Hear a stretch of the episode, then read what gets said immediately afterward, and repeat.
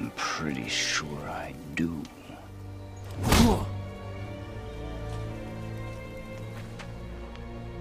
Leave my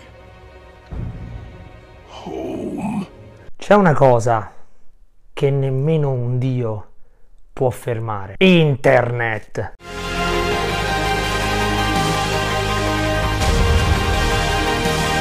Ora internet va talmente veloce che l'argomento è già vecchio, però lo stesso volevo dire la mia sulla questione Thor rappresentato nel videogioco God of War, per la precisione God of War Ragnarok, che è il seguito del nuovo God of War, che è il quarto episodio canonico, numerato, perché poi ci sono quegli altri due spin-off, insomma, una cosa lunga.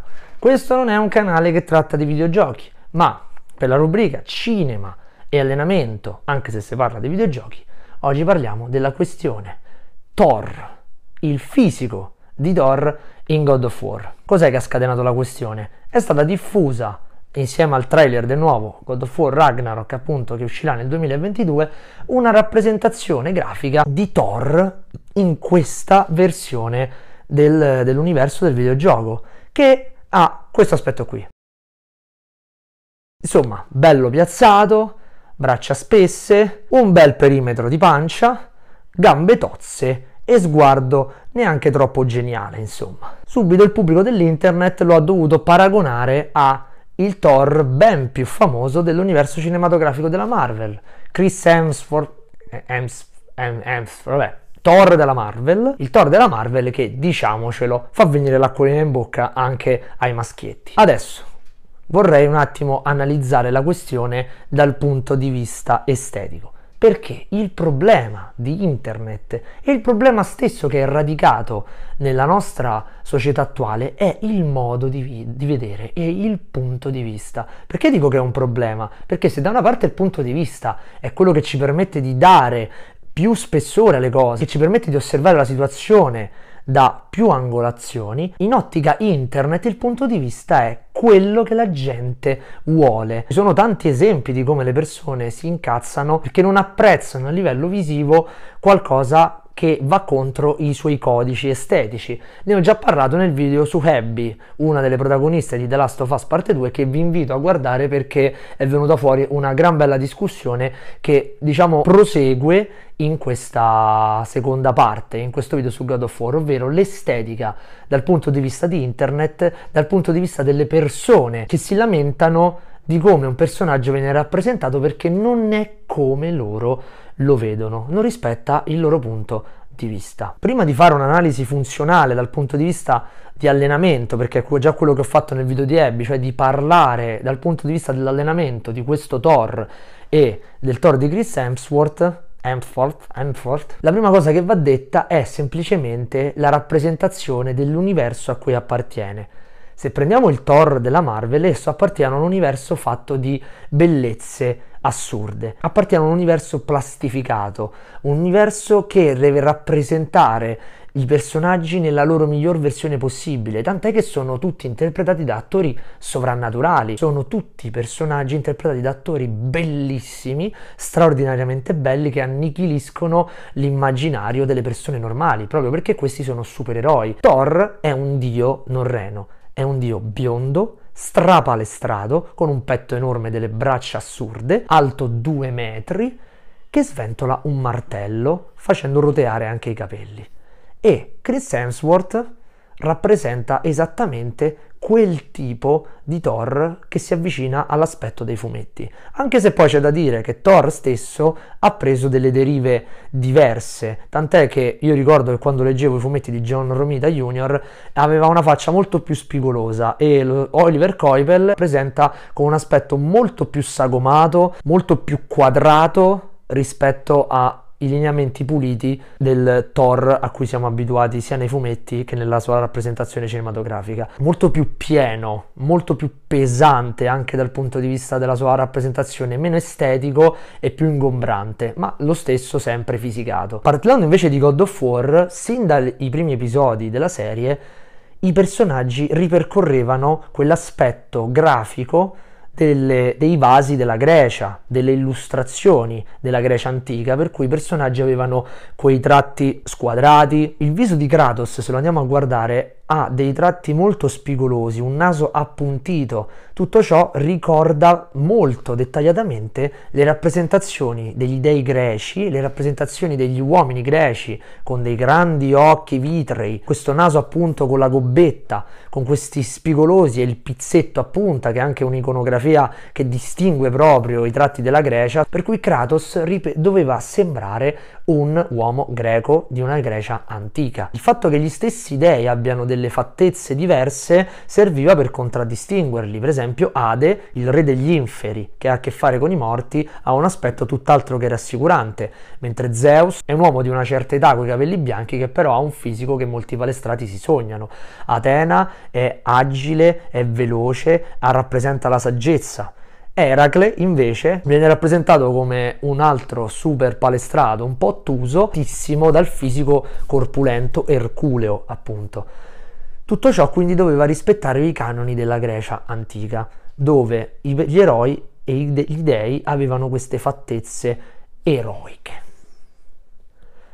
Da quando God of War si è spostato nella mitologia norrena, gli dei assumono più quei tratti da nordici, quei tratti più duri, quei tratti più squadrati appunto da persone abitanti del nord Europa, quindi uomini molto corpulenti, barbe folte, anche un po' rispecchiando quell'immaginario che ci si aspetta dagli uomini del nord, ma che tutto viene sempre riportato nei libri. E qui arriviamo al discorso di Thor. Thor viene rappresentato come un uomo con la barba e i capelli rossicci, quindi non è biondo, un fisico corpulento e con un carattere piuttosto fumino. E qui ci rifacciamo alla questione universo narrativo. Nel gioco gli dei di God of War sono sempre visti nella maniera peggiore possibile. Gli dei non proteggono, gli dei schiavizzano, gli dei hanno la mania del controllo, gli dei fanno quello che vogliono e quello che vogliono è anche prevaricare tutti gli altri. Per fare questo video sono andato a rileggermi alcune conversazioni tra Mimir e Kratos, parlano spesso a proposito di Thor perché Thor è protagonista di quasi tutte le storie raccontate da Mimir perché essendo il figlio di Odino è presente in tutti i grandi fatti che hanno plasmato la storia di Midgar e degli altri regni della mitologia norrena. Thor viene descritto come una persona molto permalosa, poco empatica, una persona che se ha voglia di prendersi qualcosa se la prende anche con la forza, che schiaccia chi è più debole, che non ha pietà di chi è più debole, tant'è che uno dei suoi figli, che è sopravvissuto allo scontro con Kratos, viene malmenato e rispedito su Midgar perché ha perso, perché non ha onore, perché è una schiappa. Thor stronca vite col suo martello quasi sempre da ubriaco, viene descritto come come un dio molto vizioso, dedito all'alcol, per cui il fisico che ha rappresenta il risultato delle sue scelte, del suo stile di vita. Thor in questo universo è un dio ubriacone, vizioso, poco empatico, che prende a martellate qualunque cosa non gli vada a genio per divertimento o per sfregio. Quindi quello sguardo poco rassicurante di una persona, anzi fuori di testa, che magari davvero è in preda ai fumi dell'alcol, rappresenta quello di un dio pericoloso, di un avversario che dovrà confrontarsi sicuramente contro Kratos, che non è proprio l'ultimo arrivato, ma deve vedersela con un dio estremamente potente, perché Thor è comunque forte. Chi se ne frega se ha la panza. Thor ha il potere del tuono, ha un martello che spacca in due il cielo, quindi non è un avversario che ha bisogno di essere in forma per spaccarti il culo. Qui adesso entro nel merito di analizzare i giochi dal punto di vista funzionale di allenamento, che è una cosa che mi piace molto. Ragioniamo per assurdo che questi dei che hanno dei poteri cosmici siano il risultato di quello che fanno, delle loro attività. Facciamo che le leggi fisiologiche e biologiche valgano anche per gli dei. Quindi che se questi dei fanno qualcosa, si tengono in movimento, allora hanno un certo tipo di fisico, hanno un certo tipo di adattamento. Se non fanno niente, ne hanno un altro. Se guardiamo gli dei della mitologia greca, erano perennemente in lotta contro i titani prima di affermarsi. Quindi Zeus stesso era un combattente che lanciava fulmini, ma che, come abbiamo visto in God of War 3, non ha problemi a malmenarsi con Kratos, quindi a venire alle mani, quindi il suo fisico è il risultato di anni di lotte, di, possiamo anche dire di una sorta di addestramento continuo. Tutti gli altri dei con cui Kratos si confronta hanno un fisico normale, hanno un fisico stabilito. Abbiamo visto che invece Eracle, essendo, avendo una forza fuori dal normale, avendo fatto le 12 fatiche, è un eroe che sicuramente si è mosso tanto e ha dovuto sviluppare una muscolatura fuori dal comune. Lo stesso Kratos, che per tutto il gioco non fa altro che prendere a spadate qualunque cosa, è esattamente il risultato, il suo corpo è esattamente il risultato di ciò che fa spostare casse a calci, sradicare rocce e alberi, lanciare persone dall'altra parte dello schermo, aprire in due le persone davanti allo schermo e spostare meccanismi giganteschi. Quindi Kratos ha il fisico che ha perché è un guerriero continuamente in azione. Andiamo invece a vedere gli dei della mitologia norrena. Gli dei della mitologia norrena sono forti.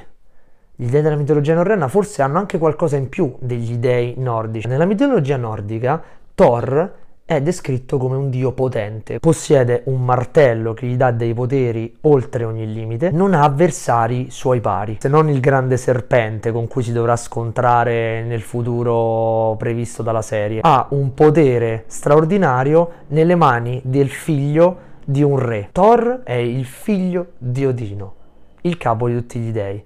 Ha sempre avuto tutto dalla vita, ha nelle mani un martello che gli dà un potere cosmico, basta che tira una martellata e ti apre in due. A parte maneggiare il martello, non si deve impegnare così tanto per spaccarti il culo. Di conseguenza, non ha bisogno di essere fisicato, di essere allenato, perché tanto basta che ti tira un tuono in faccia, una martellata è risolto. È un ubriacone, viene più volte detto, che quasi tutto quello che fa nelle storie lo fa sotto gli effetti dell'alcol. Quindi di sicuro l'alcol in questo universo ha degli effetti. Quindi l'universo stesso creato dai, da, dagli sviluppatori è un universo in cui l'alcol ha degli effetti fisiologici, ha degli effetti biologici sulle persone, perché ti fa ingrassare, il bere, il mangiare senza nessuna cura ti fa, ti fa ingrassare, di conseguenza vuol dire che gli altri dei non bevono e mangiano così tanto. Prendiamo Baldur, che è l'avversario del primo God of War. Baldur ha una forza sovrannaturale, ha un fisico accettabile, ha un fisico snello, ben definito, ma non ha una muscolatura eccessiva, perché il suo non soffrire mai, non essere mai sconfitto, lo mette davanti alla non aver la necessità di, es- di, combattere così tanto, non sviluppa un fisico così tanto perché non ha nessun avversario che lo riesce a contrastare. Infatti il suo dramma è quello di non trovare qualcuno abbastanza forte da poterlo uccidere. E, e vedendo come riesce a darsele con Kratos, che tuttavia è anche invecchiato, non è al massimo della sua potenza,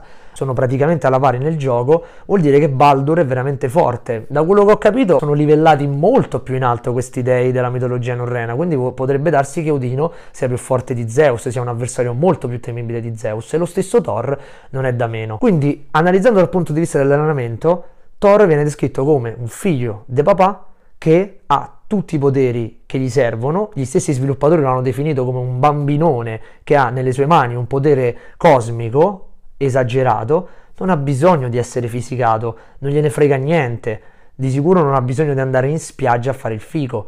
Quindi il toro rappresentato è coerente con quello che ti stanno raccontando gli sviluppatori, ovvero un personaggio negativo per adesso, poi magari avrà uno sviluppo, eh, capiremo il perché delle sue azioni, capiremo il perché è così, ma finora da quanto ne hanno parlato, da come lo hanno descritto, non è, è proprio fatto così, eh. è un gigante senza ritegno che spara martellate a chiunque non gli va a genio. I suoi stessi figli li tratta malissimo. Tra l'altro c'è questa cosa che riguardando le conversazioni di God of War ho scoperto che a un certo punto c'è Modi che praticamente vuole avere Atreus in quel senso lì, nel senso peggiore che ti viene in mente. E poi dice anche diventerai il mio nuovo fratello, ma secondo me intendeva proprio quello, cioè questa cosa mi ha fatto volare tantissimo, la prima volta che ci ho giocato non me ne ero accorto di questa cosa, questo per farti capire che gli dei descritti in God of War, sia quelli greci sia quelli nordici, sono delle persone di merda. E questo è voluto per farti dire che gli dei non sono gli eroi, ma sono delle creature